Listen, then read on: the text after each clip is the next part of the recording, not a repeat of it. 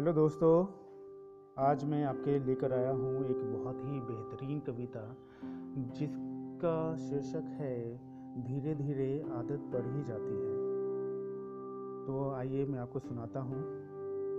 धीरे धीरे आदत बढ़ ही जाती है, ठीक उसी लड़की की तरह, जिससे तुम्हें पहली बार प्यार हुआ था, जिसने तुम्हें रिजेक्ट कर दिया था, उस दर्द को सहन नहीं कर पाए थे। और उस दर्द से राहत पाने के लिए ही ना, तुमने पहली बार मुझे पकड़ा था। जैसे उस दर्द की आदत पड़ जाती है, उसी तरह मेरी भी आदत पड़ जाती है। धीरे धीरे आदत पड़ ही जाती है। वह स्कूल में सिगरेट पीने वाले बंदे, लड़कियों को बहुत कूल लगते थे ना। तुम भी तो कुछ ऐसा ही समझते थे, तभी ना उनका ग्रुप ज्वाइन किया। देखा देखी में पहला फूंक लिया। हर फूंक में तुम्हें स्वैग दिखता था ना। हर बंदा अपने आप को ड्यूड समझता था। लेकिन तुम इतने स्मार्ट भी नहीं थे, वरना पढ़ ना लेते, जो हर पान की दुकान पे लिखा होता है। अठारह वर्ष से कम आयु वालों के लिए अपराध होता है। खैर, जैसे दोस्तों की आदत पड़ जाती है, उसी तरह सिगरेट की भी आदत पड़ जाती है।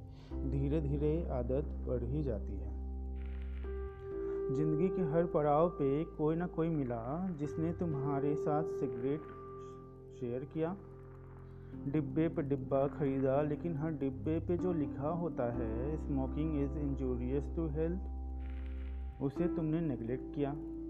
और हर बार सिगरेट छोड़ने का झूठा कमिटमेंट वो भी हर साल के पहले दिन एज अ रिजोल्यूशन जो कभी पूरा ना हुआ, बस बहाने ही बहाने।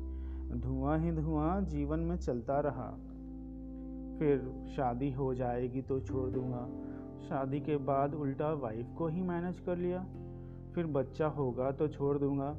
अभी तो छोटा है, बड़ा होगा तो छोड़ दूँगा।